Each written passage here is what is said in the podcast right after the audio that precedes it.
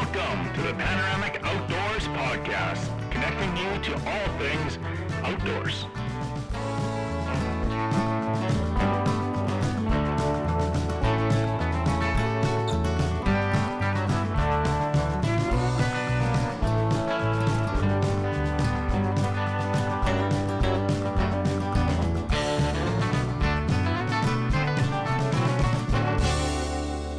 Thank you for joining episode 160 from Panoramic Outdoors. This is Sheldon Grant. Today's episode is brought to us by iHunter. You've been probably listening to the last few podcast episodes and realizing we're using it a lot hunting. So stay tuned to this episode. We might dig into more about the iHunter app. Uh, today's intro and outro, it's myself and, of course, my good friend Brennan. Are you still out in BC? Are you back yet? Still out in BC. Yeah. Are you little coming home anytime? Or... Y- yes. Uh just yes. Don't Okay. know when. I kind of like every time I get a date or a or an inkling to come home, it just changes. So we're just here till she's done. Won't Oh, yeah. even venture a guess anymore. Yeah. those are the best. Those are the best jobs. Like, yeah, you know, you can go home on September 10th, and then they call you in on like the 8th, and be like, oh, by the way, can you just help Mhm. me out and stay till the 20th? And then, you know what I mean? And it goes on Yep. and on and on. Mhm. Um, but yeah, some some uh interesting news though is that you got your new Badlands gear. Yes. Yeah. What what did you end up ordering? the rise. And why'd you pick the rise? Was there any Um, particular reason? Uh, lightweight. I was I was in need of something a little more lightweight. I have a, a pretty good late fall kit and some early winter kit, and I was just looking for something that I could throw on in the hot September temperatures that we seem to get yeah. uh, during the archery season, and didn't feel like sweating like a beast in the tree. And they had some really nice light stuff, and uh, unfortunately, I haven't been able to use it yet, but I have.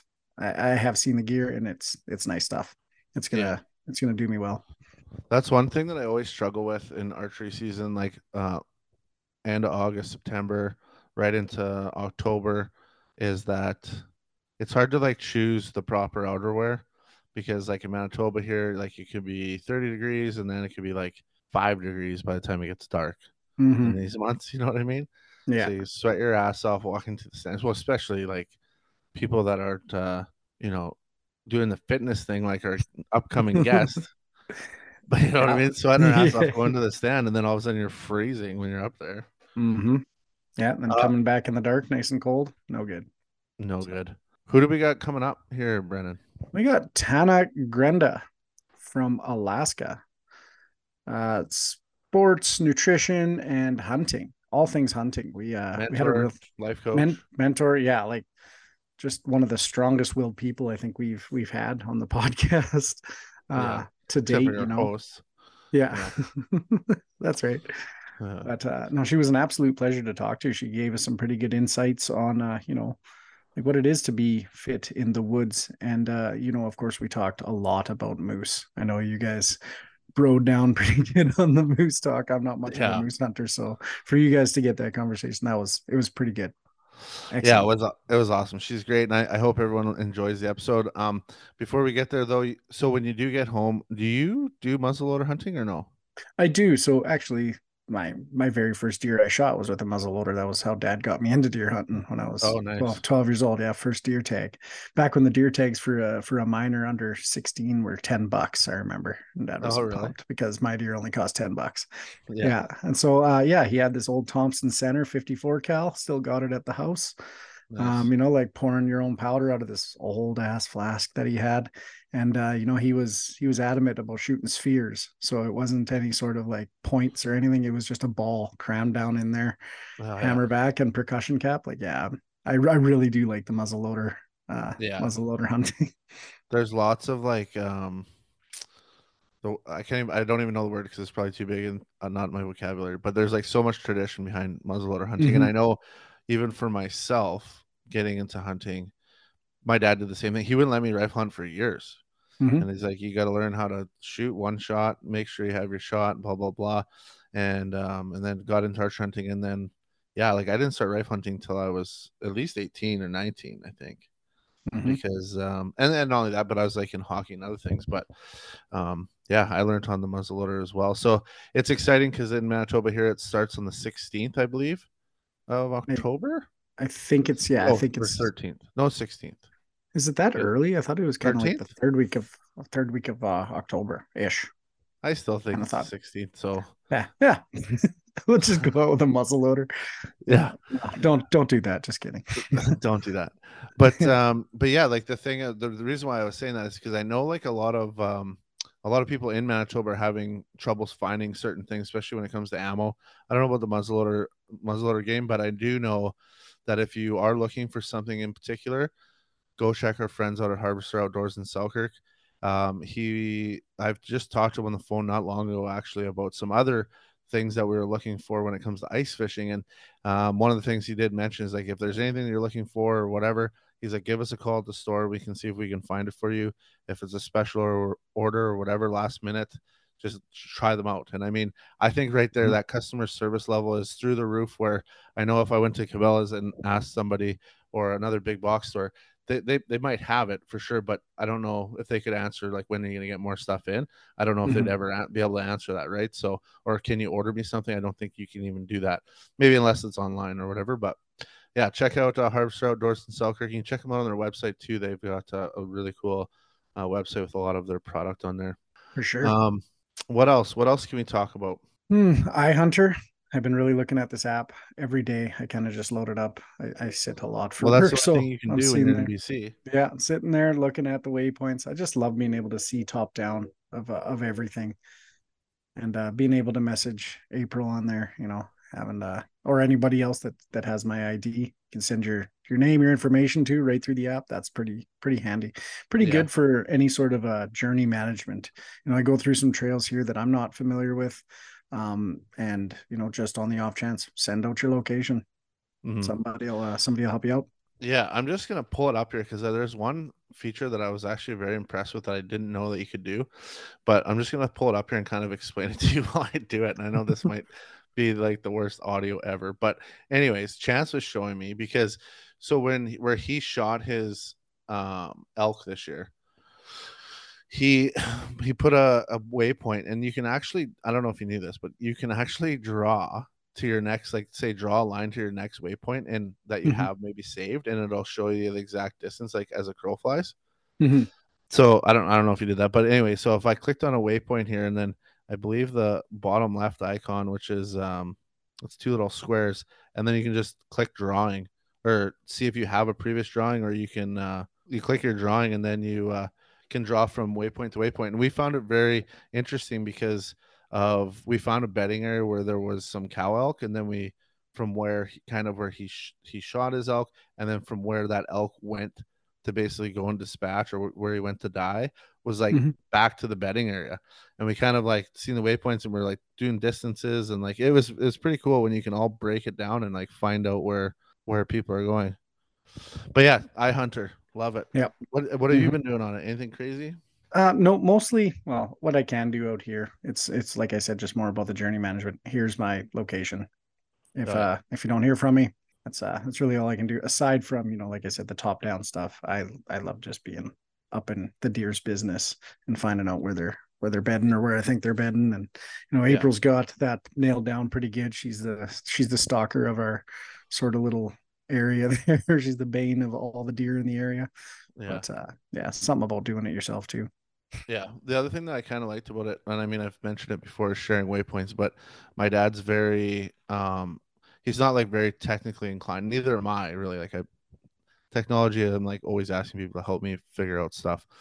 Um, but the you know with with cameras, I went and set up a few cameras on the weekend. Uh, my dad was out harvesting, so now I just shared those camera spots with him so he can go check them for me while I'm gone. You know what I mean?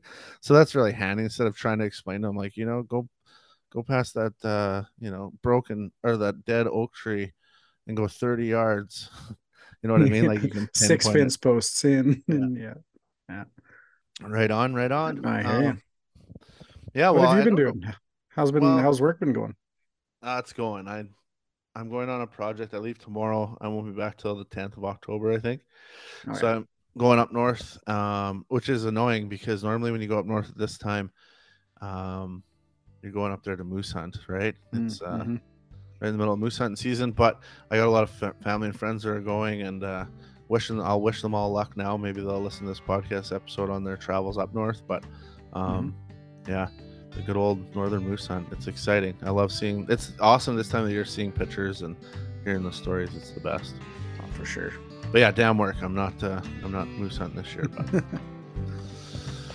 but yeah. Um, other than that, I maybe we should just jump right into the episode. I mean, it's, it was a good one. It was, it was an awesome hour that we had with her, and uh, lear- Mhm. learned not like learned a lot, but at the same time, just like it was great to, to talk to somebody that has a like such a high passion and drive for the outdoors and, and Mhm. being a positive, you know, influence. Yes, in hundred outdoors. percent. Should we fire it off or what? I think so. Let's get into her. Well, today's episode is kind of a cool one. I actually got this guest suggested from a family member says that they follow very closely on the adventures that our guest goes on way up in Alaska or whatever direction you're listening from. Uh, welcome to the show, Tana Grenda. Thank you. Happy to be here. Right on. I don't know if you've listened to too many of our shows yet, but what we do is we do a, a segment called Five Burning Questions right off the start. And it's kind of to put you on the spot, see how you are, get our uh, our audience familiar with our guests, and get you familiar with us. So I got three questions, and then Brennan will probably finish it off with two. You got two there, Brennan. I'm, You I'm bet. hoping. Perfect. So let's let's fire them off. Uh, Tana, the first question for you is that when you're out in Alaska, what's one tool or article that you don't leave home without? Puffies. What's that? Puffies, like top and bottom puffy layers. Oh yeah, yeah, yeah. Layered up. Yeah, That's fair. Some some to break the wind maybe a little bit too. Yep. Uh, my second question is if you had one last meal before you left this earth, what would you have to eat and what would you have to drink with it? Moose ribs. Moose ribs. Oh dang. Yeah. Okay, best. You gotta elaborate a little bit on that. This is supposed to be five burning questions, supposed to be fast, but you gotta elaborate on moose ribs. I love to eat. Moose ribs are amazing. People don't know this, but you can take the whole rib cage off of a moose and you don't peel off any layers or the fat or anything. And you sawzall them into like three chunks. And then you cut them into like chunks of two ribs and you put them in a crock pot for 24 hours minimum.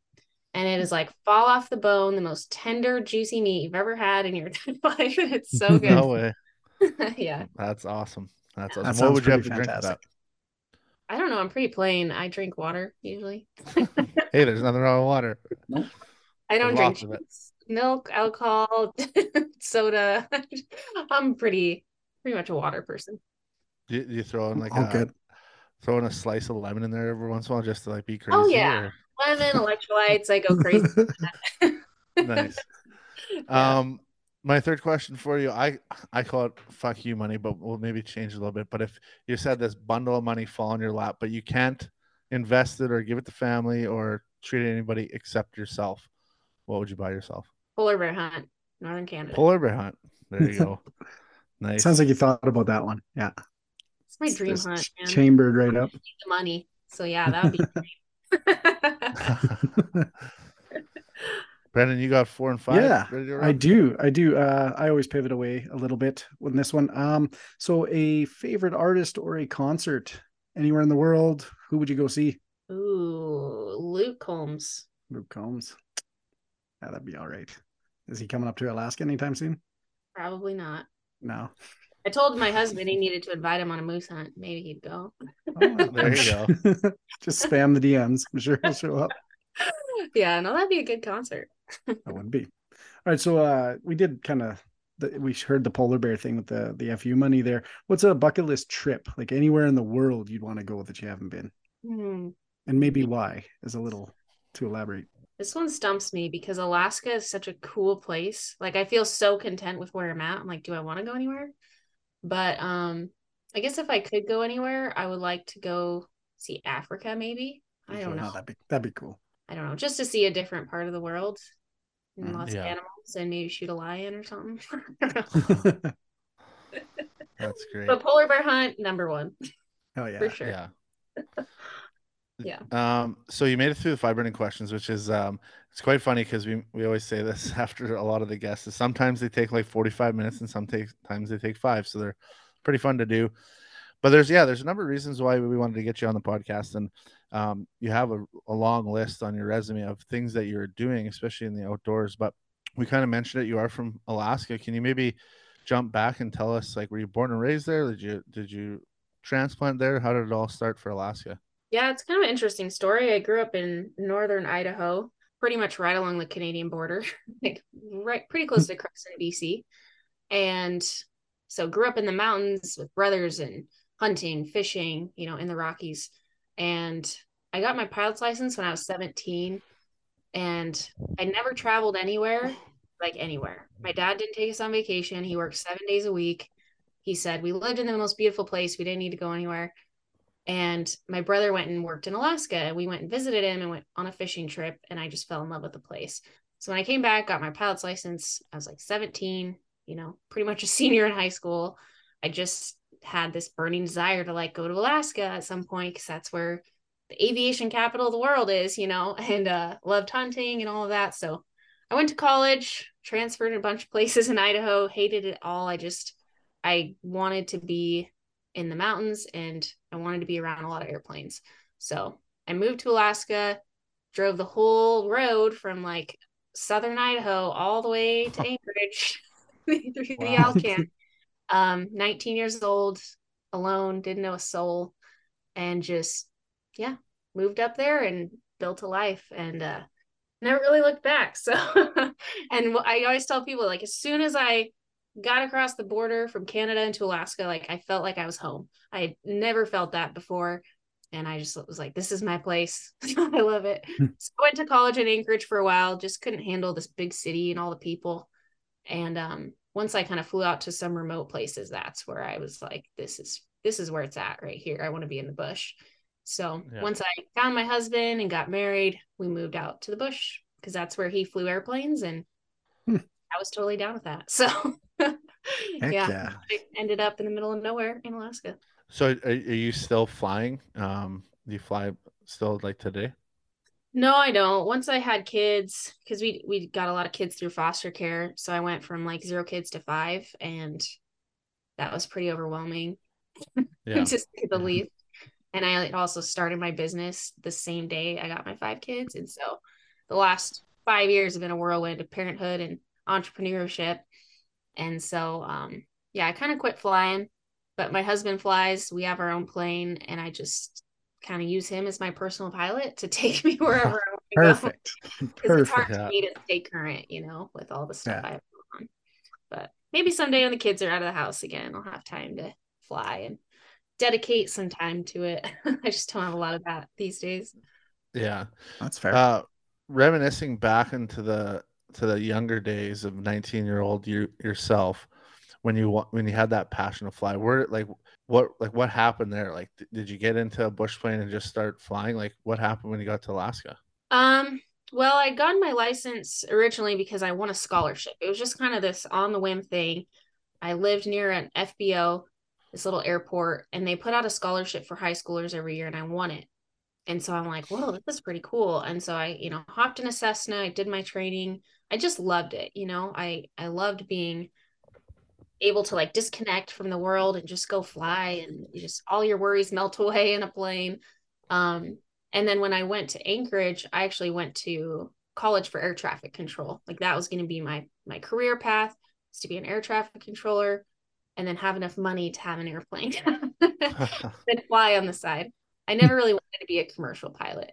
Um, and then I got my float rating in Anchorage. And so that was the first time I like so sat in a bush plane, took off from a lake, and then went out to some remote lakes, you know, surrounded by moose and bears. And I'm just like, what is this? This is insane. And um, so yeah, that's kind of I think where I really fell in love with the aspect of flying. And, you know, now that I don't really fly myself anymore, behind the controls, I mean, I'm in an airplane a lot. I love flying. I love the access that bush right. plane give me but i could care less whether i'm in the back seat or at the controls and so that's why i haven't pushed myself to stay current so much because i realize i just love flying i don't care who's flying the plane mm-hmm. but some people really love to be behind the controls. Like my husband, he does not like to fly in a plane that he's not in control of. And I'm not that Mhm. way. I'm like, I could care less. Just take me somewhere and I'll be happy. Get me where I need to be. Yeah. yeah, exactly. That's great. And then the outdoor passion. I mean, growing up in Idaho and then moving to Alaska and the hunting, fishing side of things. Where did that all start for you? Well, I I joke that I was born in the well fourth week of October, so right at the heart of elk season, and so Right. I didn't really have a choice. Uh, most of my birthday parties were packing out my brother's elk, so um, Nice. when I was young, That's I a good, that's a good system. I was pretty upset that my birthday parties were always canceled to pack elk. And then I think I just fell in love with it because that's what my family did and that's how we spent time together. And I just loved being outside and, you know, having the challenge of packing things out and doing hard things instead of just sitting at home and playing video games. Like I wanted to just be out there and do hard things. And Mhm. I was very much a, an achiever, like you know, type A, straight A student back then, you know? And so anything that I could challenge myself with and succeed at, that's what hunting gave me was like something to push myself towards and see if I could do it. And um, Right. so yeah, I think my brothers just really like did it for me. I mean, they just kept me kept me on their heels and pushed me. You know, they're all six four guys and I'm five five, so that was interesting trying to keep up with them. But they never gave up on me. You know, they always took me, they always helped me, and um, they dealt with all the times that I missed elk because I couldn't find them in the scope, or you know, Yeah. they, they made me the hunter I am today. So I would say it's my brother's fault. well, good I'll fault, maybe. Yeah. Yeah. So, like, grow, growing up with brothers and, and and a father and stuff that are big into hunting, did and I mean, like for a woman to in, in the outdoors, it's always been like a or has been a men dominated type of industry. Did you find it like you need to prove yourself to them as well, or even when you got to Alaska, you wanted to prove that that you belonged? Was that ever an issue uh, as being a woman in the outdoors? Um, you know, maybe. I just it was kind of a way of life for me and my mom hunted as well, so it wasn't like a foreign thing for, you know, women to hunt where I grew up anyway, but yeah, it was definitely more male dominated. And yeah, my brothers would like jump in and skin my deer, gut it out, and they wouldn't really like let me jump in and do it. So that's where I had to kind of push them and be like, "Hey, I want to learn how to do this." Right. like you can't just do this for me forever you take me out you help me get an elk but like let me do it and so i i think that's where it's difficult is yeah at some point you want to prove yourself and be like i'm capable i can cut this up i can back it out i can do it um but yeah in alaska i just kind of found my crew you know i found i found my friends i found the people that i really like to hunt with which is mostly my husband and my family not a, not a ton of friends but some friends and I found like kind of my little posse of people that I love to hunt with, and I feel like we're really capable, and we could hold our own against you know most anybody out there, just because we've done it our whole life. You know, I Mhm. was very Yeah. blessed in that way. I didn't have to like get to my twenties and get into hunting like I've done it my whole life, so it's just kind of second nature. But I've definitely you know had to make a lot of mistakes along the way to learn that. You know, I'm by no means an expert. Yeah, it's it's hunting the outdoors in general. I think there's no such thing as an expert, and like right. even when you do think that you're like getting really good at something, then all of a sudden the land will like basically swallow you up and spit you out Oh. and be like, ah, good luck, good luck it again. humbles you. It humbles you so much. Like I have been Yeah. so humbled. I've almost died a few times, and it's it's really humbling. I think that's why I love it so much too. Is it just it it keeps you in check. It reminds you what's important in life, keeps your priorities in order, and um yeah, it's just unforgiving nature is an amazing teacher. Yeah, Yeah. that that aspect of it kind of brings me to my next question. Um, like I said at the start of the podcast, is that your resume is full of different jobs and activities and stuff that you're doing. Um, was that what brought you into like kind of the the fitness and outdoors kind of combination?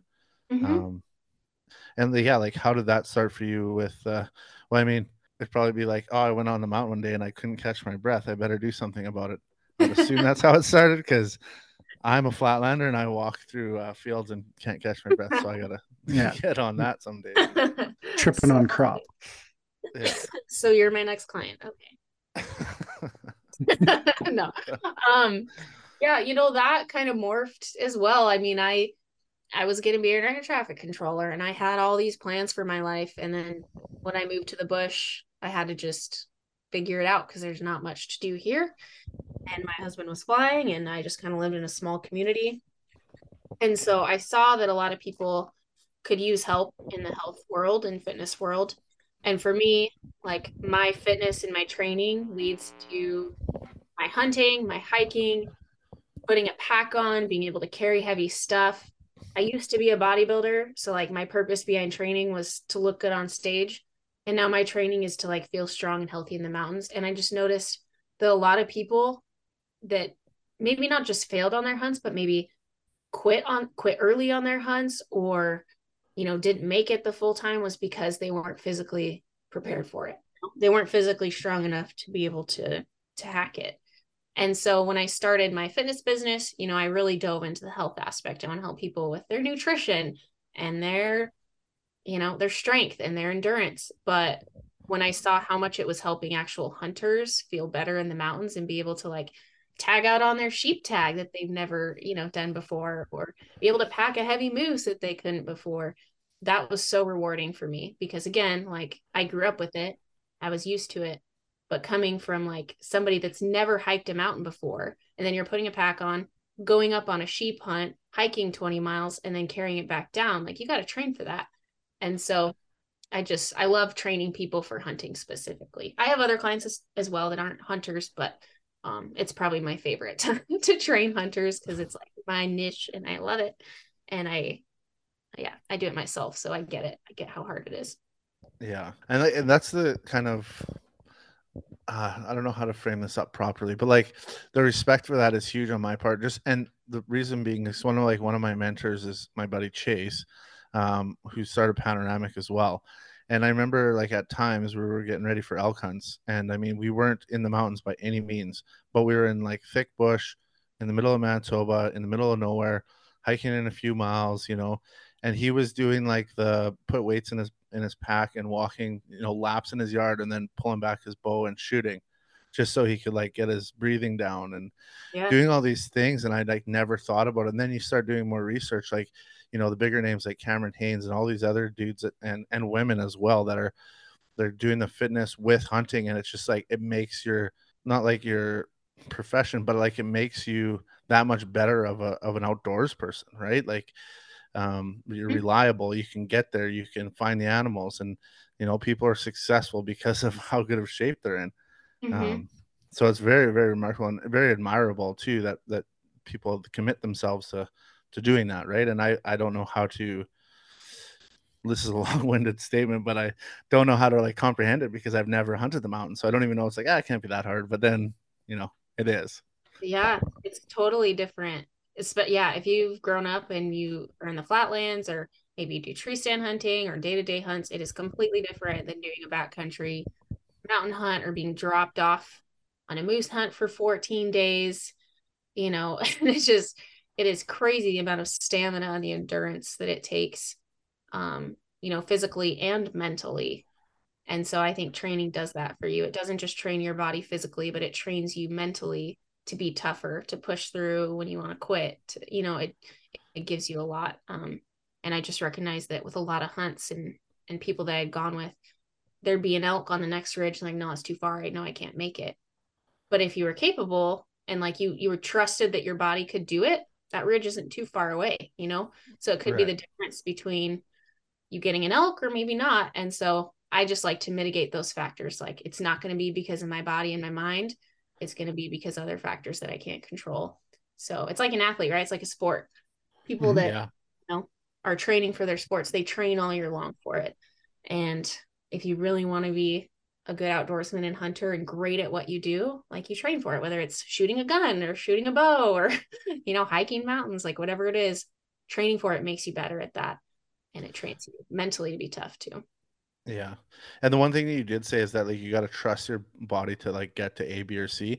But at the same time, I think it's like a lot of people already have that trust in their body, but I think people are realizing that like like maybe not. like I'm not young anymore. Like maybe I should, you know, go for a walk in the mornings or maybe you know what I mean? Like right. um you do trust your body, but at the same time, like how far can you push it though and before you have a heart attack? Oh, Yeah. for sure. You can still push yourself quite a bit, even if you oh, for try, sure. You know. And Yes. then then the the mentoring and coaching aspect of it, did that come along with the fitness like uh business? Yeah. Um, so I do everything virtual. I I started out training in person in the gym and then it just was sucking up a lot of my time. I had little kids at home and that was tough. And so I wanted to be at home with my kids, but also be able to work from home. And so I do everything virtually. Um, coaching and then I do some business mentorship as well for people that need it and yeah, just I love it. I'm I'm able to work from home. I'm able to live in the bush of Alaska, even have internet. Like how awesome is that? And then now I do in-person events with retreats. So I get like the best of all the worlds away from people, but I get to be with people in the woods, but I get to also like virtually meet people all over the world. It's amazing. Yeah, that's that's pretty neat. Um when it comes to like the mentoring side of things, like do you find clientele being a lot of outdoors people as well? Is that like the coaching mentoring that you're doing, or is it just like in life in general? Um, so I have a life coach on my team and she does a lot more of like the therapy, life coaching side of it. My mentorship is a lot of, you know, nutrition, lifestyle, um, how are you taking care of your body and and physical training. Um, and then business mentorship side is like, what are you creating? How do we market this? How do we price it? What do we do financially? So I would say I've, I've kind of got my toes into the business side, into the health health and fitness side, and then I hired a life coach on my team to do the life coaching side, if that makes Mhm. sense. Yeah. Yeah. I've got a team. I can't do it all. yeah. Um, by your resume, it looks like you kind of do do it all, which is very, very awesome. And um, very, yeah, it's pretty cool talking with you about it. I just noticed um, before we jumped on that you were, were you just part of a moose hunt? Is that, hmm Yeah. how did that go? Do you want to talk about that quick? Sure. Yeah. Um, we go moose hunting every year. It's the way that we provide for our family. We have five kids and we live off the road system. So I tell people like I, sh- I have to ship my groceries in on a cargo plane and pay over a dollar a pound Oh, wow. with whatever I'm shipping. So we don't have great soil out here for gardening. So I have to ship in my produce, but I'm not shipping in meat. I'm not paying. and so it's a great thing that we hunt and it's we're very blessed with, you know, the lifestyle that we get to live out here. But we fill our freezers with moose and salmon and caribou every year. Um, that's why we don't do a lot of like sheep, mountain goats, deer, that kind of stuff. We have to really travel far to do that. But like moose, bears, caribou are like in our backyard. And that's kind of like where where we live in Southwest Alaska. That's most of the animals that we have here. So we do a big moose hunt every year, friends and family. And so I took two of my friends out because I can't really hunt with my husband anymore. With our kids at home, we take turns. So Oh, yeah. I go out and that's fair. hunt with friends or family while he stays with the kids. And then when I'm done, he'll go with friends or family and I stay with the kids, you know, and we we swap. So I got to go first this year, which he I think secretly he was like, haha, I'm gonna take the best part of the rut and you're gonna go early season. When the bulls aren't calling and when they're not doing, you know, they aren't coming into 20 yards. But I was like, I'll be fine. We'll make it happen. So I took two of my friends out who came up from Texas and uh it was awesome. We got three bulls in about a week or a little less than a week and packed all three moose out on our backs, which is well over 2,000 pounds. And I mean, that's just so much work. Like you go out there with Mhm. all your gear, you have to find the moose and then kill the moose. And they're just such huge body animals if you've ever seen them in person. then you have to cut them all up, which takes three to four hours. It's like a marathon. Then you have to take each one of those pieces and put them on your back and carry them to a spot where the plane can pick them up. Then you have to load them into the plane. And then once you once he takes them home, aka my husband, then I have to take the meat and then I have to cut it all up, package it all, vacuum seal it, get it into the freezers, grind the meat that's burger. You know, it's just it's a process that takes a week or two to do one moose. And we did Right. three. So um yeah, it was a lot of fun. Um, I don't know if you have specific questions on it, but I'm. Yeah, I'm I'm gonna kind of dive into because a and a I'm just said I'm a moose nut. I love moose hunting. Part of the reason why our logo is a moose. Um, I've done all mine in like northern Manitoba, and Yeah. then um, I actually got a couple archery moose uh, in southern Manitoba as well. Um, but uh, I guess to make this very vague, I guess is that if you do moose hunting every year, obviously one hunt isn't the same to the next. But could you maybe walk through like what it would look like on an average hunt? Like, are you flying many miles? Are you setting up a elaborate camp? Are you going back to the same camp? Like, how does that all look? Paint us a Yeah. little picture here. So for moose hunting, it really depends. Um, it just we kind of go where the moose are, and we have basically scouted different spots with our plane, knowing where the moose hang out because we find their sheds every year, and we kind of see where they're hanging out every year. And you know, people are like, "Oh, that's cheating," and I'm like, "Well, I don't have a. You can't drive a car. Like if there were roads, I would drive a car and scout, but I don't have a road, so transportation is an airplane." you know what I mean? We're not like harassing the moose. You fly high and you see where the moose are. You're not going to mm-hmm. go somewhere that there's no moose. So we kind of have our pockets of where we know the moose are, and we kind of rotate through those spots every year because you don't want to just out hunt one spot and take all the moose out. You know, you might Mhm. hunt this spot one year and the other spot the next year. So we kind of rotate through our spots. So it could be, you know, many, many miles, probably on average, like hour or two flight. I don't know. Um, maybe even further, just depending on where they're at and where which spot we're going to. Um, we've got, you know, quite a bit of moose in this area in all of Southwest Alaska, really. But the hard part about moose hunting out here is logistics. So who do you fly with? Are you landing on a lake? Are you landing on a ridge? Um, we don't really have transporters out here. We have air taxis. I have my husband, thankfully, so I don't need to worry about that. But if anyone else is coming out to Southwest Alaska, you're doing an air taxi or transporter, you're getting dropped somewhere, and that is your spot, and you will get picked up there. So if you shoot a moose two miles from camp, you need to be packing your moose all the way back to where you were dropped off, you know? So you usually have a base camp and you base from there. It's not like sheep hunting where you hike 20 miles and you find a sheep and you can carry the whole thing on your back. No, do not shoot a moose more, more than a mile from camp. And for a lot of people, that's a lot. Um, I the longest I've done is two miles and I will never do it again. It's really hard, really heavy. Um, my ideal is like, okay, if I can get it within a, a half mile of camp, that is great. Mile, about max.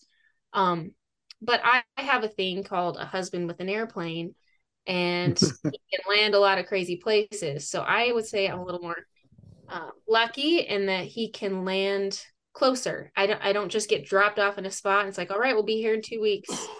You know, if I shoot a moose, if I see a moose three miles away and I can see a landing strip that he could maybe land nearby, not a strip, I'm talking like a ridge or place without trees. Something that flat. he could possibly land in, then I will go shoot that moose because he will pick me up there. So Nice. I I get to be lucky in that way and like move around versus a lot of people don't. You get dropped Mhm. there and that's where you're hunting. Um the other way you can move is to do a float hunt. So you could do a river float and you know be dropped on top with a raft and float down and shoot a moose and then you have a pickup point maybe at the bottom or somewhere along the way. So people do that. But yeah, I mean I'm spoiled, man. I get to just be dropped somewhere and shoot one three miles from camp and he might be able to land 100 yards from it and pick it up that has not yet, by the way usually on average we have a half mile pack for moose Oh yeah. Well, I just I just went on an elk hunt last weekend and we had to pack the elk. There's two of us. We had to pack the elk. It was a pretty big elk. Like it was a five by five. Um, I don't know the weight on it, but we had to pack it out maybe 700 yards to our side by side, and I just about died. So I couldn't Oh, imagine some of the stuff you guys go through. I had a T-shirt looked like I jumped in the lake. So, um, yeah, you guys So- are you guys are doing it crazy up there. So then, so then you're going up there. You're you're packing all your gear. Obviously, you got to be very particular with your gear choices and food choices, um, Mhm. because of weights, right? On the planes. What what what would like a, you know, you don't have to get right down to the to the Q-tip, but like, what are you packing? Like, what do you what do you got? Like a two man tent? Like, what are- what are you taking in with you? yeah my husband you know we have a super cub so i can't carry a lot of weight if I had like a beaver or something, I carry a lot, but he's pretty particular. I mean, he's like, you got 50 pounds and that's it. I'm like, 50 pounds? Like, it's really not a lot. Um, a lot of air taxis will give you a 50 to 100 pounds per person, and that's your Oh, yeah. um yeah with three of us we did one six man tent and shared that. Um if we need to go in lighter for some reason like if the landing spot's going to be shorter and he he doesn't have extra length to get off and he needs lighter weight then i do it you know a little like two man KUIU tent. It's two Right. pounds you know? But in this case we brought our 30 pound six man tent because we could have a, a base camp and he had a longer place to land um and then when i do that i i make more of a cush camp. So i have a cot that's nice. you know and a sleeping Get up bag. off the ground. it's like it's pretty cush um the only downside of that is when you have earthquakes. I felt an earthquake on the on the What? ground it like Oh, shakes you off the cot. Yeah that's pretty interesting. No way. yeah. That was wild. It feels No like you're in a boat if you feel an earthquake in a tent it Is feels this like, like, a regular? Is this a regular occurrence? no maybe like once a year i you know usually feel them in a building and it shakes but the one time i was sleeping in a cot it woke me up and i felt like i was on the ocean and the cot's going like this No was, like, way. big waves and it was throwing me off the cot oh yeah it was fun time good roller coaster ride um Like Yeah. just wait, just wait, just wait. Tana, like did you did you when you were waking up, like were you already sleeping when this happened? yes So like were you when Wow. you were waking up, were you like, God damn, that's an earthquake? Were you like, Holy shit, is that a bear? Like grabbing my cot or like what was your first thought? Like that would have been crazy. Uh, yeah, this was was it last year? I recognized it as an earthquake. It was just weird, you know. Yeah. You just felt the whole ground moving below you. It was really Yeah. odd. Wow. That's Yeah. crazy. oh, that'd be wild. That'd be wild. It was. It was, it was trippy. I've definitely Uh-huh. felt that on the ice, ice fishing in the wintertime, and you feel You feel the ice shift or like a big crack goes and it's two in the morning and you're just like, yeah, into the truck. no, the, the ice is 18 inches thick. You're fine. No, still stares. Yeah. But it's like I don't I don't need the fish that bad. Nope. Don't trust the ice. Yeah. Um yeah, so we we brought an ice base camp. And then I usually do all freeze dried food to stay light, you know, a Jetboil just to boil my water, water filter to filter water there, and then just my clothing layers. And that's why I always bring puffies because those have saved my life um, more than once on the mountain. Like if you get stuck on the mountain, you don't have a sleeping bag, you put your puffy coat on, your puffy pants on, and that acts as your sleeping bag. So yeah. that leaves my pack. And then, you know, rain gear and base layers and extra socks. That's important if your feet get wet. And that's kind of my, then obviously the weapon, whether I'm using a bow or a gun. And then I always carry um, a 454 Casull on my chest with my binos. So Mm. Oh yeah. it's kind of. Um, what about like what if like for your base layers? Do you guys do like a merino wool? Like I I wear quite a bit of merino wool here. Yeah. Um, yeah. It's like it seems to be a lifesaver for you or for me, anyways. Um, Mm. when you get up farther Right, north in northern Manitoba. But yeah. I use a lot of KUIU, pretty much all KUIU. Hey, no free ads. Just kidding. Um, yeah, It's the best. Go buy it. um, yeah. So, so you got your camp, and then you- you talked about freeze dried foods, and we also talked about how food was expensive and inconvenient to get. Do you do a lot of like homemade stuff, or, or are you shipping that stuff in, or what does that look like? Man, if I had time to do homemade stuff, I would. I get I, mostly I guess, right? oh refuel meals because they're ready, made to go. I just ship them in. Yeah. yeah, nice. Right on. And then so okay, so we're all hooked up at the. You got flown in. We got camp set up. Now tell me about this moose hunt. There's three of you. Tell me at least about one of the one of the moose you guys harvested. Well, day one, my my friend Macy, it's her her first moose hunt ever. Um, she's gotten like a goat and a bear and everything before, but it's never hunted moose. So she was gonna be the first shooter. I I decided I'd be the last shooter because I can, you know, do this anytime. I like to, you know, see other people get excited. So we leave the tent. First thing, it's like first light, you can barely see, and we spot a bull literally 500 yards from our tent in the wide open. And we're like, okay, let's go shoot it because he looks like he's about six, 60 inches wide. And in this oh, area, wow. it needs to um, 50 and three. So like 50 inches wide or have three brows. And so we need to make sure he's legal. And he looked plenty legal. He had three brows and he looked well over 50 inches. And so we're like, let's get closer, even though we had the capability to shoot that far. And then we snuck in, and for whatever reason, I don't know if he saw us or winded us or what, but he like bumped up into the alders and bedded down. I was like, shoot, now what? Now we wait, you know, and we kind of had some fog rolling in. So we needed to kind of make it happen because it was going to be foggy the rest of the day. So I went back and I grabbed one of those paddles like Jim Shockey uses, just like a wooden canoe paddle, Right. and uh, just started smashing a tree and raking on a tree. And that got him up. And he came right out to the open for like a 370 yard broadside shot. She dumped him right there. And we had a moose down like at first light, first day. Oh wow. Perfect. I was like, that's, That's a good start. so that was a great start. And then right after that, the fog moved in for the rest of the day. You couldn't see a thing. So that was Right. pretty lucky. so we spent that whole day cutting it up and you know packing the game bags. And there, even though we were only like a half mile from camp, we found a closer landing spot. So we only had to pack that one like 200 yards, I think, which is a really close pack for a moose. So we, you know, put all our meat there. And the next morning, my husband was going to come in to fly it out so that you know the meat's not spoiling. I mean, it was getting cold at night, but it's always good to just fly it out as soon as you can and they get it in a meat cooler and stuff. So he was planning on coming in like an hour or whatever to go pick up our meat. So we go over to kind of where the landing strip is and we're getting the meat bags ready. It's day two. And Brady, the husband of, of Macy, he's the next shooter. He Mhm. looks up and he's like, Oh my gosh, there's a big bull right next to Macy's. And I was like, What? And I look up and I just see these huge fronts and like tons of long points just sticking over the willows and the alders. And he has no clue we're there. He's 200 yards from us, right next to the kill from the day before. And we're standing Oh. with the goose bags and wide open and we're like, let's go kill it. is really is this really happening? Is this a dream? You know? Um, and he looked like a big bull. So what's funny about this story is my buddy Brady, he's like trying to talk me into shooting it. Because we kind of had this deal like if it's a really big bull, we're letting Tana shoot it. But for me, like I've shot, you know, pretty decent sized bulls. I I really don't care that much about getting one. This year, I'm just I'm happy to see other people get them. And so I was like, no, you're shooting this bull. And he's like, no, you shoot it. It's really big. I'm like, no, you shoot it. It's really big. so you know you found the right hunting partner when you're arguing over, Yeah.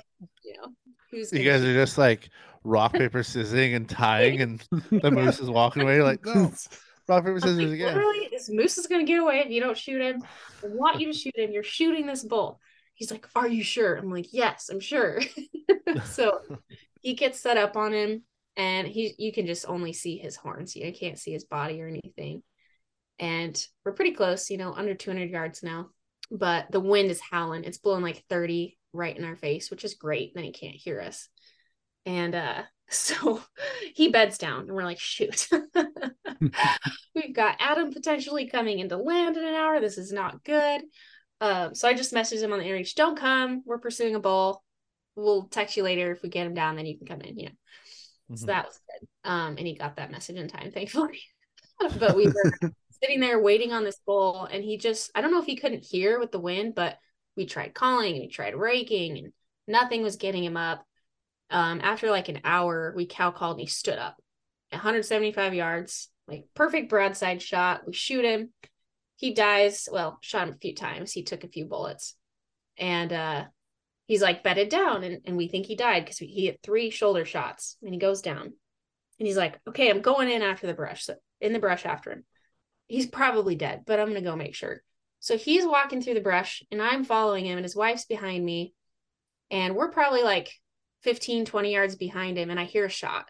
And I'm like, crap. and, and we're in alders so tall you can't see two feet in front of you, you know. And then I hear, You're in our line of you're in my line of fire, get out of the way. And I can't see anything. I'm just like, Where are you? I don't even know what is happening. So Macy and I turn around, take off running just as fast as we can, as far away as we can, and hit the deck. And then we hear one more shot. And then he's like, okay, you can come in now. I'm like, dude. So I go in there. I'm like, what just happened? He's like, that thing stood up five yards and came at me because he was downhill. boots. and he's like, I shot it and it whirled. He's like, I had to jump out of the way because it was going to run me over. And then he said, then it stopped and it, it was dying, you know. But he's like, but it was between you and me. He's like, you were like, I knew you were behind that moose. I'm like, thank goodness you knew. But he Yeah. knew because I was following him, you know. But it's like the moose got between us somehow, but I couldn't see anything because the alders were too thick and too tall. So we totally thought he was dead, but he he was a tough one, I guess. Huh. He's like, I can see your moose fears now, Tana. Um, because I had a moose charge me last year and had to kill it. So Oh wow. they're just scary animals when they're big and coming at you that close. Mhm. Yeah. So yeah, that was pretty exciting. We had two bulls down by morning two in the same spot. when does that ever happen? Probably not very often. it was great. wow. And then Yeah. you got bull number three yet? Um, yeah. So Adam came in later that day, picked up all the meat from both the bulls, and then it was my turn. And like I said, I was charged last year, which was an interesting experience. I had a little bit of moose trauma from that. I had to kill him with my revolver. At Oh, like shit. and uh, should we should we just talk about that story maybe first? so I'm like, okay, what the hell happened? This is like a choose your own adventure book. sorry right now. to sorry to rehash the trauma, possibly, but I mean, I No, we don't need to if you, if you don't want to talk about it. I've almost died from a bear. I've almost been trampled by a moose. We we've had a lot. So Um, what you're saying is we got to sign you up for multiple episodes yeah, exactly. every year from now until 2027. Okay. Yeah, before this hunt, my husband's like, repeat after me. I will not be mauled, eaten, or bred by any animal. while oh my gosh. Oh, that's awesome. That's my reputation. well, yeah, last year, first day, went out with a friend, just trying to get her an archery moose. And um, also her first moose hunt ever.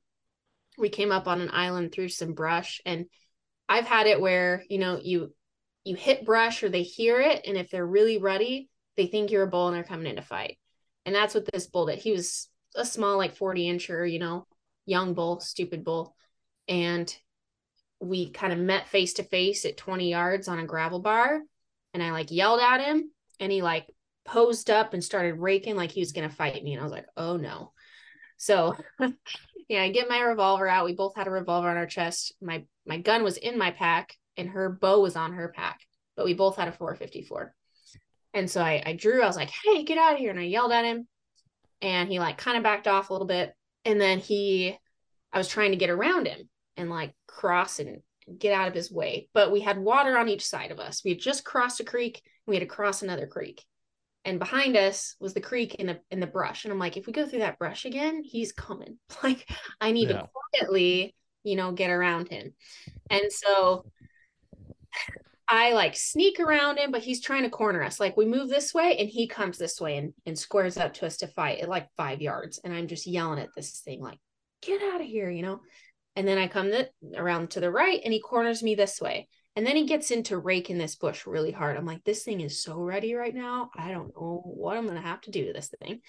But while he's raking that tree, not paying attention, we snuck around him, crossed that creek, got up on a bluff, and just took off and tried to get distance.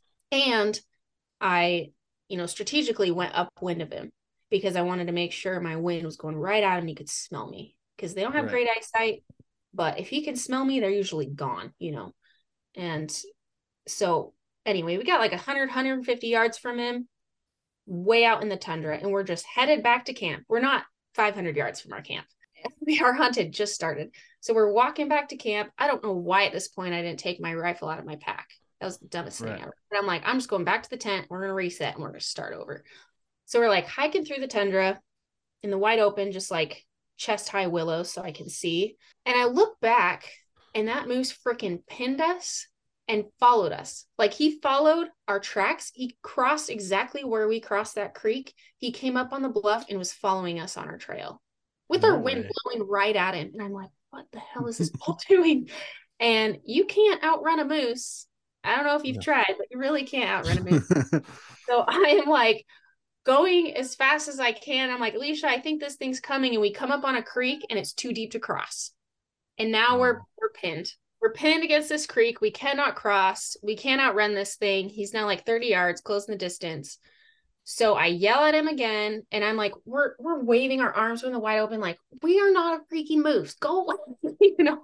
And we're just like two little women, you know, both like five five. We're not very big and scary. Um, and he like puts his head down and starts coming faster. And I'm just like, you gotta be freaking kidding me. So I pull my 454 Casull out and I give him a warning shot right through the horns because I've heard that like if they hear that, you know, they might turn. So I give him a warning shot. He came harder. And then I said, Alicia, get ready. We're shooting.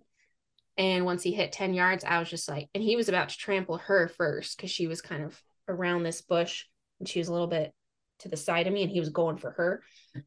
And so I got a little bit more of a broadside shot. And so I just emptied three, hit him in the spine on the third one to drop him.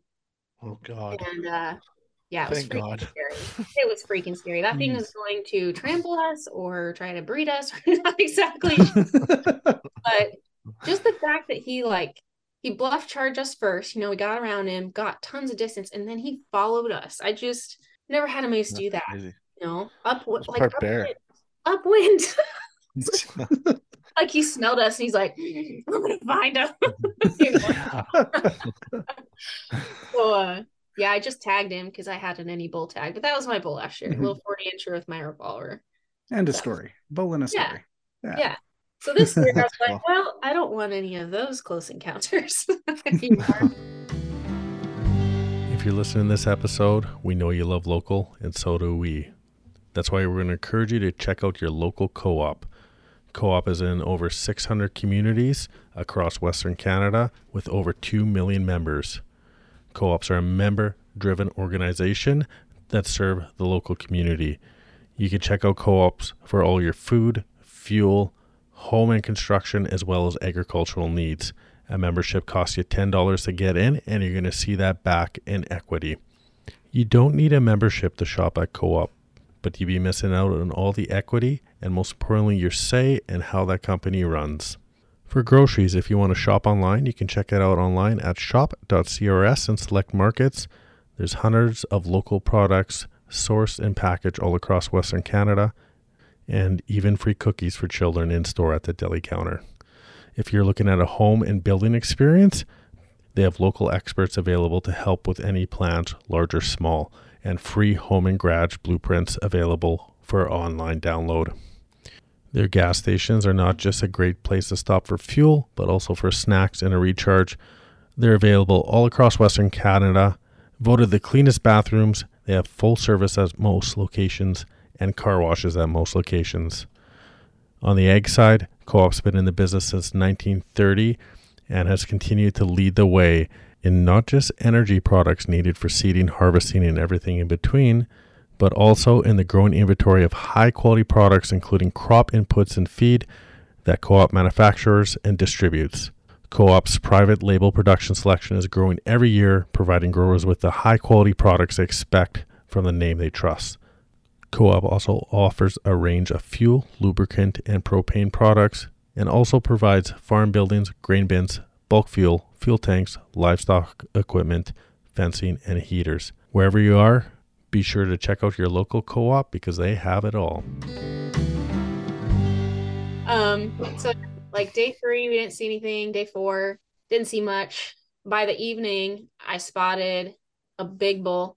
Or actually, no, Brady spotted it, and I looked at him through the spotter, and I was like, "Dude, I recognize that bull." We did a lot of shed hunting, and I have four years of sheds to this guy, and he is huge, seventy plus bull. He's huge Oh wow.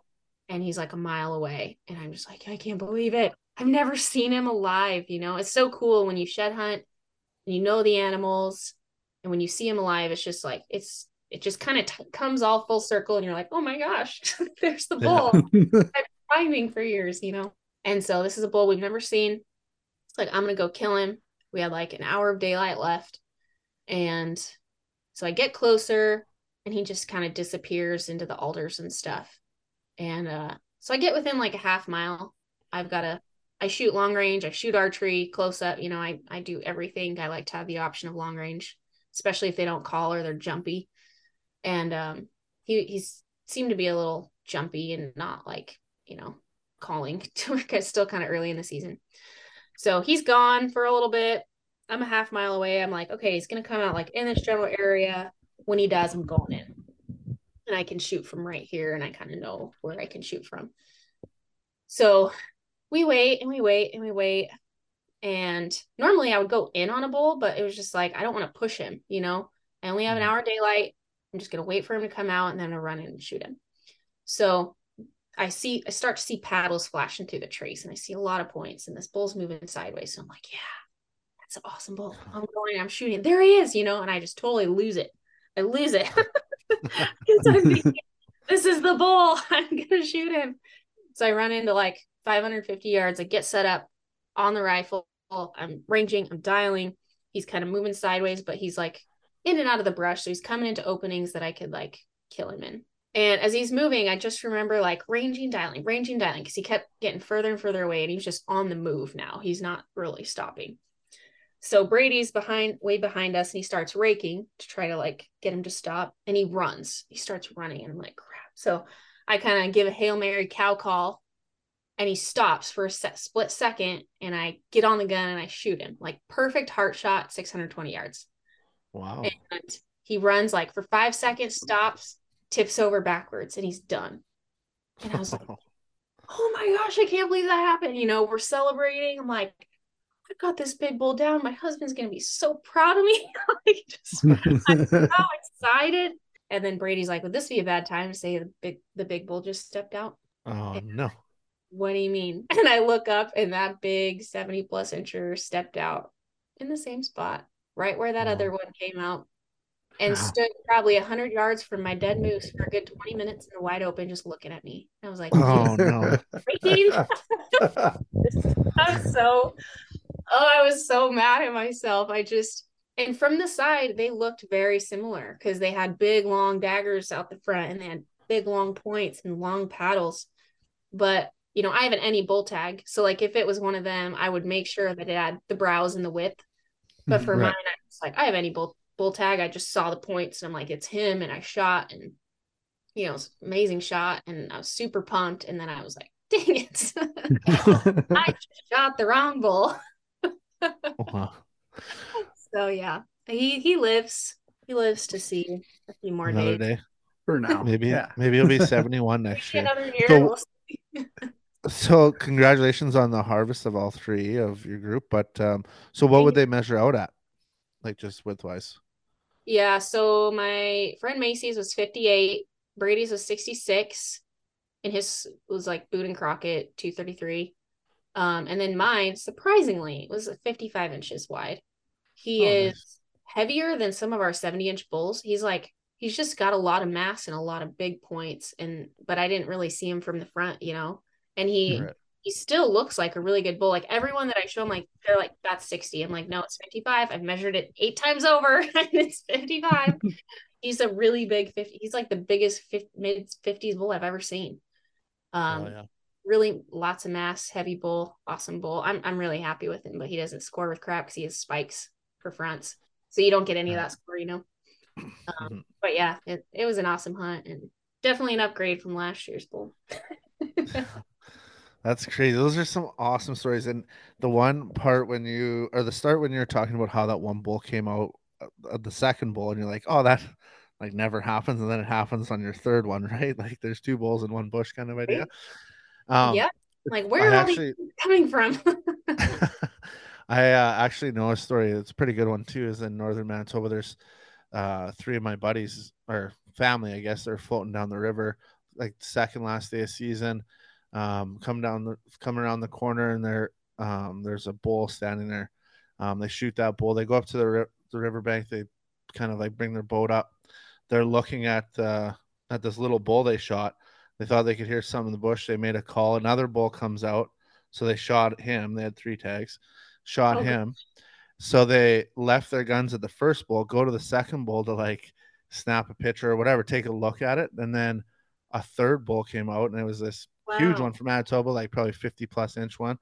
Yeah. And they, they're like, oh shit, our guns are at the first bull, like 20 yards away or whatever it was. And and they run back, grab their guns, and shoot the third bull and drop it. What? Yeah, so they have three bulls. They have there's three of them, three bulls, and then they go back to start cleaning up the first one, and they uh, looked over, and that third bull got up and swam across the river, and they never found him. Like he, they Ah. must, maybe got hit in the horn or hit in the hump or something and dropped them, but yeah, they did. They Oh. they like kicked themselves. They should have made sure he was, you know, um, dispatched. I guess before they. Yeah. But yeah, crazy three bulls all together like that in, in the middle Wow. of new season. So And that's a lot of freaking work to cut up that many Oh. moose one day. yeah, no kidding. Yeah, but they're, they're I think they're at a, like one of those flying moose camps, so it wouldn't have been hard probably to get the boat out and, Oh yeah. and Mhm. right on the bank. So, but yeah, that's crazy. Moose hunting, man. It's so it's so much fun. I love hearing the stories about it. I and you know it's funny because we got you on the podcast to talk about like um, fitness and talk about like the outdoors and push planes and all this other stuff, and then we get talking about moose, and then all of a sudden I look and we've done an hour. I love moose hunting. yeah, for sure. Um, I got a couple, like a couple more quick questions. I think before we'll let you go because I don't want to take up all your time as you are a busy person. Um, and then whatever Brennan wants to wrap up with. But I got like um, fuck you money for myself story. But like, if I got a whole bunch of money and I phoned you and was like, "Hey Tana, what kind of rifle should I buy for my first moose rifle?" Now I'm like a new hunter. I just want a good rifle to shoot a moose with. What would you suggest? Probably the one Loaded I question. No pun intended. got mine with uh 338 Ultra. Oh, nice. Um, I have a Gunwerks, so you've got the long range capability there.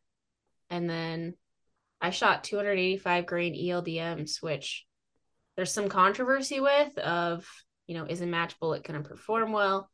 And I, I mean, we've shot, I think, three big moose with it now, and it's performed like flawlessly. So I've been really, Yeah. really happy with that setup. yeah, that's that's a big gun, and like that's like for us. Like I don't do long range. Like the northern Manitoba hunting that we do, it, would be like uh, 300 short mag. Like I have a Browning 300 Oh, short yeah. mag, and then I I just use 180 grain, so a little bit smaller. But Hmm. um, we're not shooting tanks either. Like you guys, have, they're, your moose probably are a little little bit or quite a bit bigger than ours. I think in Manitoba here. So, um, Just a little bit. but yeah, Yeah, they are pretty big big bodied yeah i was just Yeah. talking to some other guys too like their their moose took five 225 grain bullets and you know brady's did too and i'm just like i'm i'm just bigger is better always with guns because you it you can just never be too dead Yeah.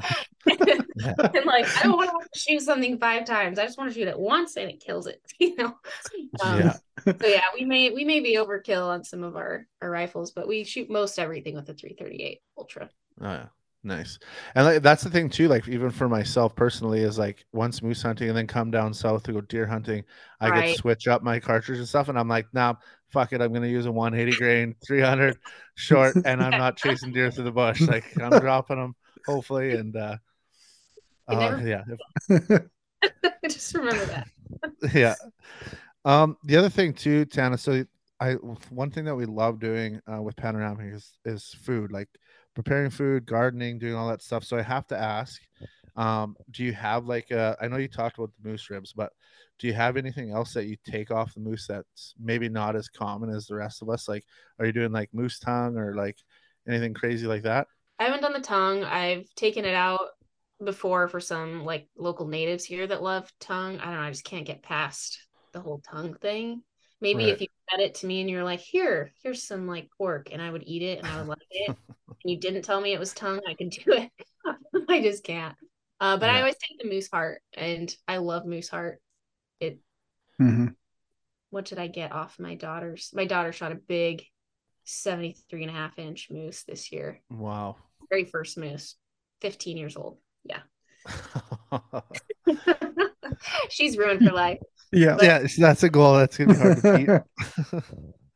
but i took the heart from hers and i even after trimming off all the fibers and stuff i got 5.4 pounds of like pure steak meat out of that that we fried up and then i canned some of it we fried up and eat it so yeah i love moose heart too Nice.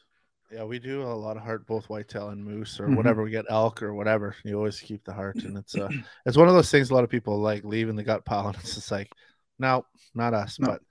Right. Um, Do you do the liver? other Because um, I tried that this year and I about puked. So no moose liver, I've tried it once and I couldn't do it either. I'm like, yeah, deer liver though. On the other hand, if you get a fresh Mhm. deer, it's pretty good. But we bred our deer liver, Oh, and we'll eat it the same day.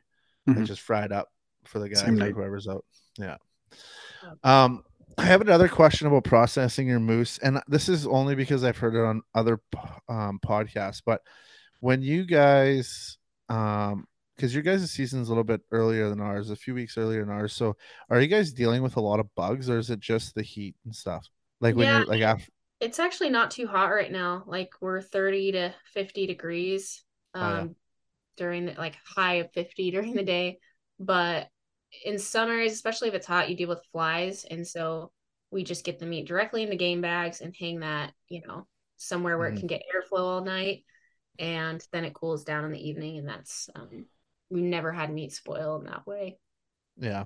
I've just um yeah, like I said, I've kind of heard um like you know how like a lot of people hang their meat to try to like, you know, ten not tenderize it, but like Yeah, age your meat, right? Mhm. But you get like do you guys have a different method of almost like freeze aging it? Like you like or do you eat that moose the same year? Because I've read stories and heard stories that you almost like leave your moose in your freezer for a year. So you'd be eating like your 2022 moose, you know what I mean? And then you get your I've next moose in it. No, and that's yeah, I've heard that from a few people and they said it works really good, but um No, normally we cut ours up pretty fast just because we didn't have a way to age it well. This year though, we got like a a cool cooler system built and we used a CoolBot air conditioner and so it, I think it's like 36 degrees or something on average. oh yeah. And then we got these roller bars that go on the ceiling and so we had like it was with our neighbors so it was like everyone in the community's moose was going in there and we had like you know 15 quarters in there at a time Oh wow. and we aged my daughter's moose, the big one, for um I think two weeks Oh, yeah. before I cut it up, and I just left the quarters hung like that. But it was inside, you know, so the flies couldn't get it. Right. And yeah, I was pretty impressed. It was very good. Yeah. Like, Not a tough old bull. It was a very tender, really good tasting, you know, moose. And the burger Yeah. was amazing, you know, when I Mm. ground it up. So I don't know. We're trying the whole aging thing just for a week or two in that, you know, cooler system. And it's worked out super. Yeah. I know like people that have done like long times, like like till there's like mold on the on the edge, like on the meat edge, and they basically trim that off and it's and it's unbelievable. Like uh, you Hmm. just trim off the hard meat and I um, can't handle the mold part. Like I'm super sensitive. I don't think I could so either. I would just like I would cry. if I see if, if I see a little piece of green on a block of cheese, the whole block goes out. A lot of people Oh, cut it out, but I'm like, yeah. no, fuck that. See you later. mold is no joke. I I got mold toxicity last year since you mentioned mold, and it about killed me. Like it Oh, made me shit. so sick. And so I am like, I'm the same way. I'm like, mold, it's gone. Goodbye. Because you get that stuff in your system. If you can't detox it, it's bad. It's bad. Mhm. Yeah. Brennan, do you got any more kind of questions before we start wrapping this Um, up? yeah, actually, so uh, you can never be too dead is definitely going in the podcast description as a direct quote. I think that's fantastic. Um, often I try and advocate for the uh, the archery scene. I know that you, you explained a, a nice rifle to Sheldon for moose hunting. What are you shooting for a bow? if you don't Uh, I just switched it up this year. So I was shooting a Bowtech, Bowtech Realm. That's what I shot my moose with two years ago. Um, and Hoyt is now sending me a bow. I actually don't even know what it is because it's not here yet. Um, but they're gonna set me up with a, a great men's bow. They sent me a, a women's eclipse, and I just wasn't a fan because I I like shooting men's bows. I don't really like shooting women's bows. They're small and we get a lot of wind here and they're light and it's just really hard to hold steady and shoot well. So I Mhm. like shooting heavier bows. So we'll see. It's, it's kind of a surprise whatever's going to come in the mail. They're like, we got Well, you covered. We'll just send you a really good one. I'm like, okay, surprise. Yep. Sure. But uh Yeah. What what sort and of broadhead are you using? Um, for broadheads, with moose especially, we use fixed blade. So Mhm. I shoot the G5 Montec usually. My husband does Exodus broadheads. Um, he's out hunting for one right now with his bow. Nice. We'll Oh, nice. pulled out. He always throws the That's bow down crazy. and grabs the gun.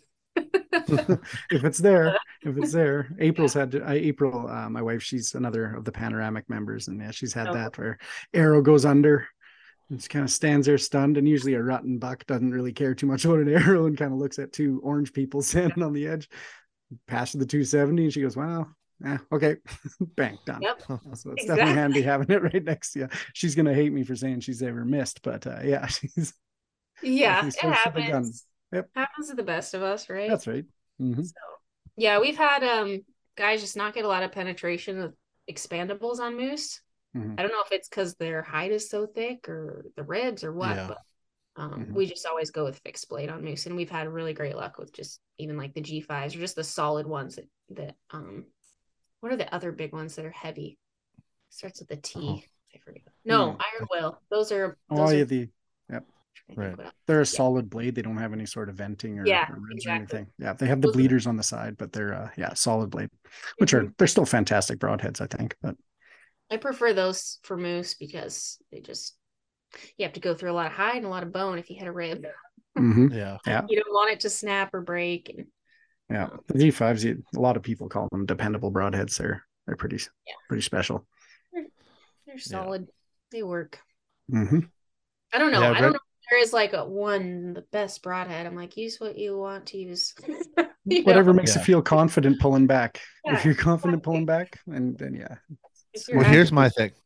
Here's my thing from what I've researched, read, and heard from people is that for a fixed blade, I mean that's your long-haired species, like a like a bear or a moose. Yeah. Because I don't know if it's a hair that actually does anything, but when you're using the expandables or whatever they're called, yeah. um, that and, and in my opinion, just like baseline is why would you put another why would you put something else that can go wrong into a setup like archery where there's already so many factors of something going Oh, wrong? Absolutely. You know? it like- could totally fail. Yeah, Mhm. exactly. you know? So Yeah. um like tried and true. That's why I carry a revolver. I don't even want a semi-auto. want anything to go wrong. oh, that's great. dirty Harry. Oh, you guys can't carry those in Canada. Sorry. no, we're not allowed. Not No, allowed. we're we're getting eaten by something. Yeah. Am I allowed to We're say not that supposed- on podcast? We're not Yeah. supposed to get into Revolver? politics. We told you that. Oh dang it! I'm sorry. yeah maybe next episode um but like uh yeah like we don't want to take up all your time and i'm just gonna kind of maybe end this or or kind of my my last thoughts here before i let Brennan maybe say his and yours but um thank you so much for coming on the podcast this has been so much fun and to be honest with you like i said getting into the moose talk has just made my night um and then not only that but like following you on instagram getting recommended to follow you on instagram etc you're obviously doing some really cool things in this world and uh, just thank you for being you and uh, and being having a footprint on on a whole bunch of people's lives that are following you. So, thank you for doing everything that you do. Thank you so much. I appreciate that. Brennan, any final words for Tana? No, I think I think you said it best. Just thank you so much for coming on and uh, spending an hour with us here. Yeah, no, it was a great time. Thank you. I like talking moose hunting too. As you can tell, I could talk for hours. right on. I think we all could, and and hopefully, uh, yeah, hopefully we'll get you back on here in, in some time, and we can talk about the bear hunts and uh, everything else. Maybe some mold. Who knows? Maybe some Bear old. mold. Yeah. Okay. Well, thanks. Thanks for coming on, Tana. Yes, thank you. Have a good night. Episode 160 with Tana. That was great, man. I'm I, I want to go moose hunting now. yeah, all the you need moose, to start moose time. hunting. You can never be too dead. like I said, that's uh, that's coming Yeah. up on the podcast description. I might even go on a T-shirt. I don't know. that's, Yeah, uh, no kidding. yeah. Yeah, that was that was super interesting, and and the, that's why I love podcasting so much is because some sometimes and a lot of times, most of the times, you get podcast guests and you start talking about something you didn't re- you wouldn't realize that that episode was going to go that way, Mhm, and when it does, and it's like so fun, like I'm just like that's why I love doing it. mhm. yeah, Um, the uh, the organic conversation that can come out of that is just the best. Like it's Yeah. just a good chat. It's not scripted. It's not faked. It's just there was a genuinely interested person in, you know, moose hunting, and that's what this podcast really went the direction in, and uh, it was great. It was really Could good. you imagine? Could you imagine though going on a moose hunt and shooting three moose that are over 50 some inches. Like those those those animals on our Instagram don't even make sense, like to my eyes, because it's No just kidding. like you see these prairie moose or these northern kind of mossy skeg moose, and then you see the animals that Tana's shooting, and you're just like, what? Like that? Yeah. She has a caribou on there that just it just defies everything in my brain. Yeah. Yeah. You'll hear something crazy though. Hmm. I will I will give you some information here. So All Train Bear Huntston, we've worked with them before. Um so like my cousin owns the business. But anyways, he their moose up there in far northern Manitoba, north of uh, Toronto, north of Thompson. Um they're getting some big moose up there like I mean 60 60 plus inches, which I mean it's not unheard of in Manitoba, but they are you don't see them that often but he was telling me that a lot of those clients that are getting them mounted they actually have to order like the yukon mold or whatever it's called like the Okay. alaskan and yukon mold because they are actually like their bodies are huge up there like massive Yeah. Huh. um but yeah it's interesting Mhm. very interesting um but on the outro you've also i guess we have we sent you any uh, merch lately out in bc or you are we waiting until you come home No, I've got some merch. I got a couple hats here and stuff. no but you uh, have you got the new pharaoh gear yet Oh no, no, no, no. April has that. Uh, you know, she's like a dragon on a gold pile with the uh, Yeah. the merch in, in the house there, and uh, which is good. No, I'll get it. I'll get it as soon as I get back, and it'll be, uh, you know, yeah I'll be I'll be brandishing that. yeah, but the Pharaoh gear, uh, we just came out with it. It's uh, it's I, I don't know. I think it's a cool little uh, graphic, It is Black black. fantastic. and uh, that's found in our store. And if you want to find any of our gear and support us that way, you can go to www.panoramicoutdoors.com. The other cool thing is that April has been working on some Blaze Orange stuff for this upcoming gun season. So we're we're gonna do Mhm. maybe like a Pharaoh that Pharaoh uh, logo on an on a Blaze hat, which Oh, will look super deadly. Yeah. That'll look sick. Um, so look for that coming out in hopefully like three or four weeks. Um, and yeah, we got uh, another thing too. We did an episode with Barry Good. Are we getting a recipe from him for the the website? Yeah, I believe Yes. we're gonna do the uh uh the his duck gumbo recipe. Oh, nice. I've personally I've had it and it is fantastic. Fantastic. Yeah. Fantastic.